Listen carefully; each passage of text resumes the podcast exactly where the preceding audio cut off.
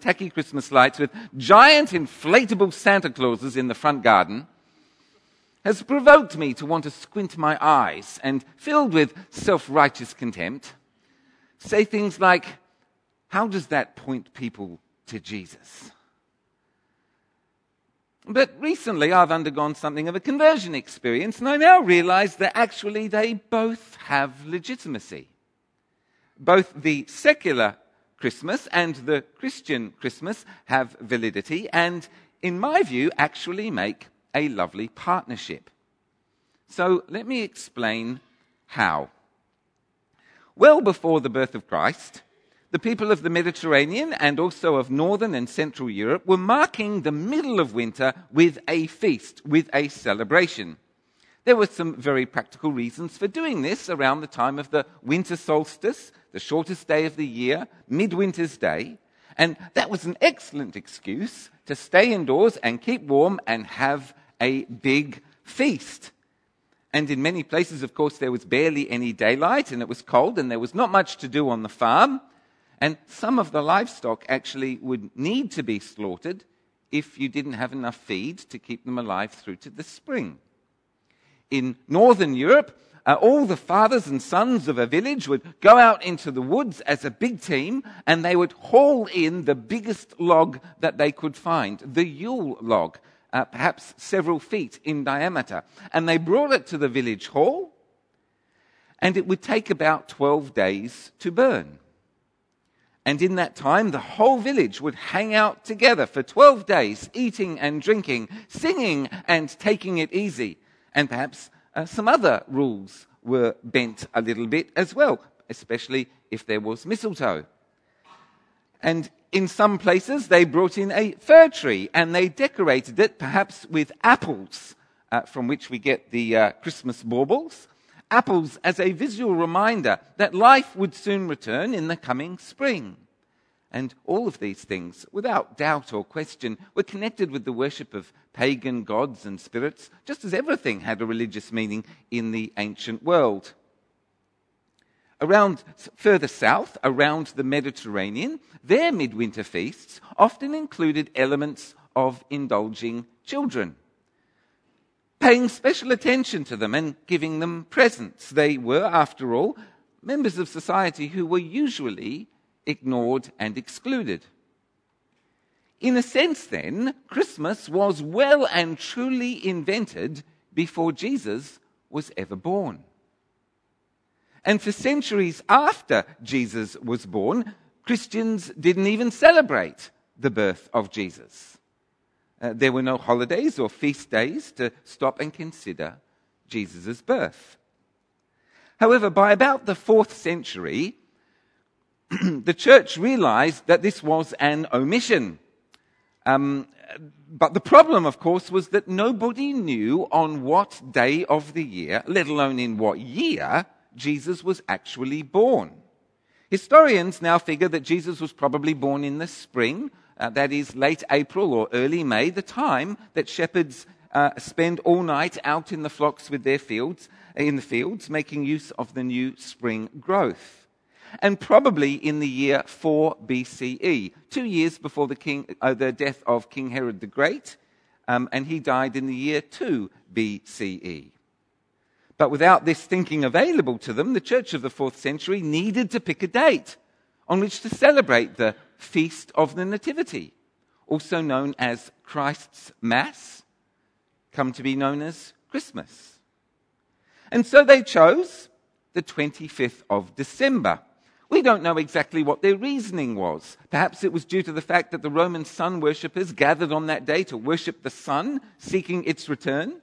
Or perhaps it was because uh, the day was already celebrated um, uh, by the worshippers of the Greek god uh, Saturn, uh, the father of all Greek gods, as his birthday. So then, with the Roman Empire becoming increasingly Christian through the influence of Emperor Constantine and beyond, this might have uh, just been kind of intuitively obvious choice, the right day to celebrate the birth of Jesus by way of a mass, which is to say, by way of a Holy Communion service. Well, that's the fourth century. Let's fast forward about a thousand years Yuletide celebrations continue to be incredibly popular part of European culture, albeit now a Christendom culture, a world where the teachings of the church are the official religion. Fast forward another 700 years. The European Reformation, the English Reformation, Shakespeare, the English Civil War. Puritans in England ban Christmas, making it illegal and punishing anyone who looks even vaguely happy or festive on that day. Quite right, too. Christmas is unbiblical. There's no mention of Christmas celebrations in the Bible. And of course, people were using that day to do things they shouldn't do. So too, in the newly formed and puritanical United States of America, it was illegal to celebrate Christmas. Not only was it unbiblical, it was also distinctly English. But the plain fact of the matter was, was that people missed Christmas. In England, at huge risk of oversimplification, but not necessarily of distortion, the people of England brought back the monarchy after uh, the English Civil War in order to restore their right to have Christmas. And hardworking Americans needed a holiday too, and Christmas crept back in. But it was a celebration that needed meaning. It was primarily about eating and drinking too much. And also in England, it was about one day where the, uh, where the locals basically held the local aristocracy to ransom. It was trick or treat time. And uh, the local aristocracy had to uh, give them all the best that they had in their larder or suffer some nasty trick. Trick or tra- treating, as we now know, was actually invented in England and it was associated with Christmas, not with All Saints' Eve, that is to say, Halloween. Uh, enter, a little bit later, enter Charles Dickens, amongst many others. His short story, A Christmas Carol, caused a sensation on both sides of the Atlantic when it was published in the mid 1800s. um, as you may already know, it's a story about a man named Ebenezer Scrooge, a rich businessman who employs a, a clerk named Bob Cratchit. Ebenezer Scrooge is a miser, a man who won't give anything to anyone unless he absolutely has to. He's hard hearted and hard headed, and he thinks Christmas is a load of rubbish. Bah humbug, is what he keeps saying. Bob, his bookkeeper, is overpaid, sorry, overworked and underpaid. He can't make ends meet, even working a 16 hour day. At home, he has cold, inadequately clothed, underfed children. That's not to suggest that something was happening that was illegal. No, it was all perfectly legal. Scrooge had offered these conditions and Cratchit had accepted. But now he can't escape and he can't make do. However, during the night of Christmas Eve, Ebenezer Scrooge has something of a revelation, a conversion experience of sorts. Deeply frightened by the realization of what kind of man he has become, and deeply frightened by the realization of where that was going to take him, he has a complete change of heart. He wakes up on Christmas morning a changed man. He makes big donations to charity. He sends food to Bob's family. And from then on, he works for their welfare, increasing Bob's pay, as well as taking a real interest in his own relatives and their children.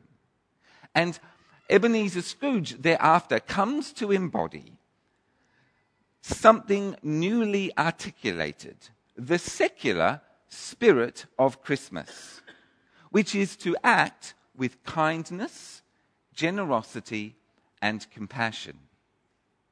This idea captured the imagination of the English speaking world and gave Christmas now a real meaning. One factory owner in America, having attended a public reading of the book, announced, Next year I will close the factory on Christmas Day. So do you know why Santa Claus looks the way he looks? I mean, I don't mean his clothes, um, the red suit with the white trimmings. Most people know that story. He's dressed in Coca Cola's colors. That's true, by the way. But do you know why Santa Claus is old, fat, short, with a long white beard and round glasses? Well, actually, he was consciously modeled on the 19th century American robber barons. A robber baron was the term used in the 1800s uh, America for those ultra wealthy factory owners who became obscenely rich by employing poor people at miserable rates. They robbed the poor in order to become rich. Santa Claus is a robber baron in reverse. He, he is rich, but he gives to the poor, to the poor and vulnerable, to children. And who is this guy, Santa Claus? Who is he named after? Does anybody know? St. Nicholas, Santa Claus. Um, uh, St. Nicholas, um, Nicholas of Bari, Bishop of Myra in modern day Turkey, bishop there in the early 300s AD. Not much is known about him, but there's stories about him giving money to poor people, to children especially. Gold coins dropped in bags down the chimney, or perhaps gold coins dropped into stockings as they were hanging out uh, to dry on the washing line, in order that, in one particular instance, four poor girls now had dowries so that they could marry and escape the terrible despair of poverty. Back again to the 1800s, in both America and England, Protestants noticed that Catholics went to church on Christmas Day. But they didn't. Protestants don't celebrate Christmas, it's a secular pagan festival. But Protestants actually wanted to go to church, so Protestant churches began doing Christmas services too. And Christian Christmas was revived. It was reinvented. What shall we do when we get there to church on Christmas Day? Well, well, let's read the nativity narratives from Matthew and Luke's Gospels and let's stop to consider the incarnation. The incarnation, the, the doctrine, the, the understanding, the, the teaching that God became human in and through the person of Jesus of Nazareth. And for us as Christians, actually, that's a really good thing to do. Because it is wonderful. God finally and fully and perfectly revealed himself to a world that argues endlessly about what he is like and even occasionally doubts that he exists at all. But there he is.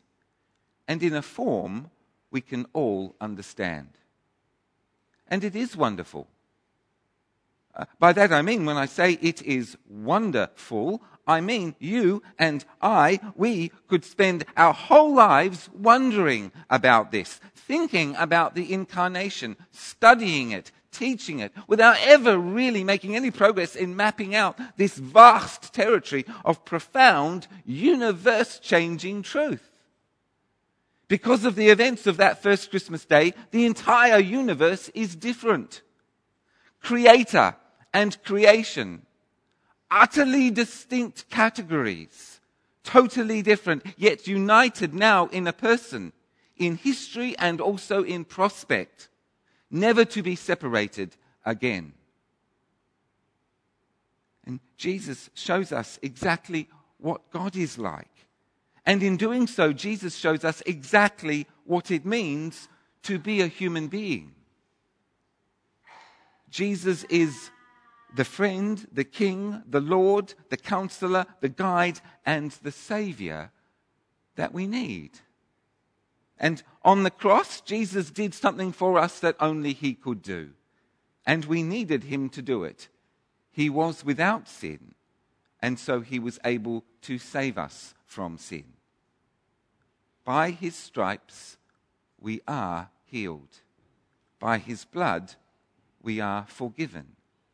By his name, we have access to the Father, the gift of the Holy Spirit, and the sure promise of eternal life. And all of this came to us. All of this came to us in the first instance in the form of a child, a baby.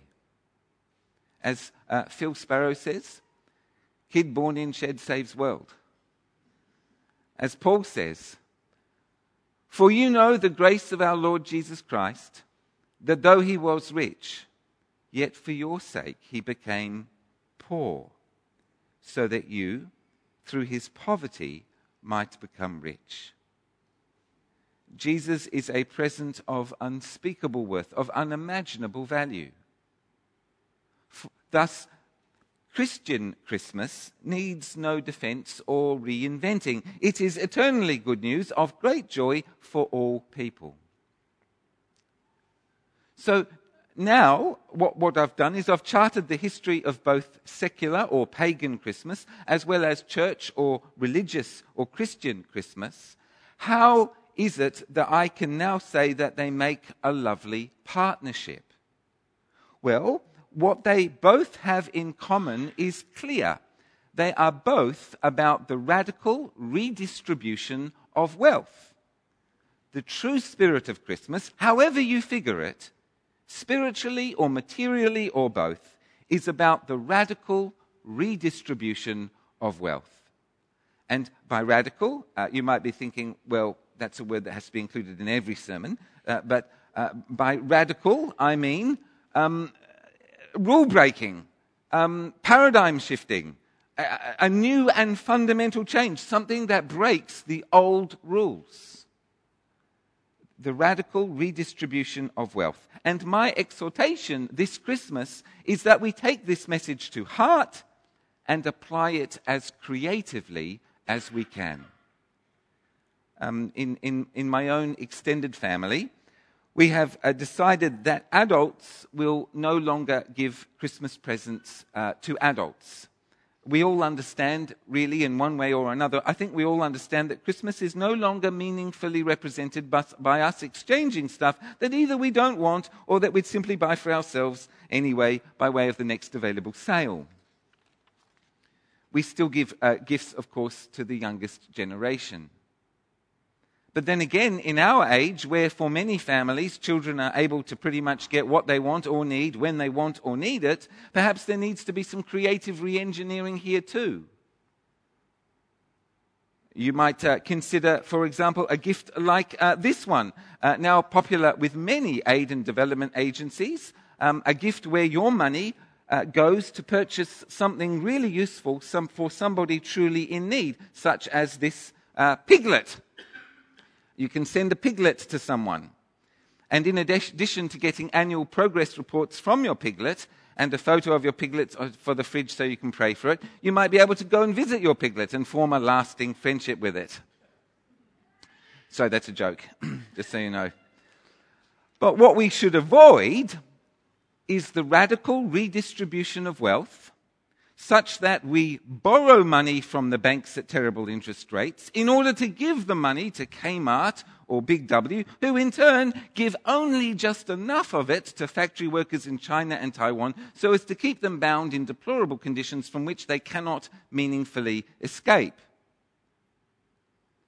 And although when we think of uh, poverty, eh, our minds might naturally and usefully turn to Africa or Asia, we should, shouldn't, we shouldn't lose sight of the fact that here in Australia, and perhaps even more so in Britain and in America, there are people who work an 80 hour week and still can't afford to pay their rent or make ends meet.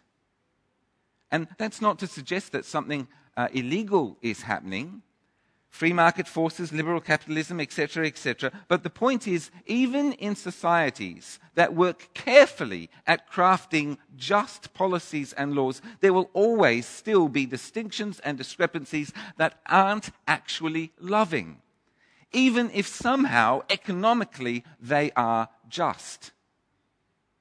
Um, the film uh, Sorry We Missed You um, which I'm looking forward to seeing. I think it opens tomorrow in Perth. The, the British film Sorry We Missed You um, is, is just about this kind of situation today. and about how the zero hours contract is creating a new serfdom in England today. Uh, Bob Cratchits, who are trapped in huge working hours yet can't actually meet their own financial needs.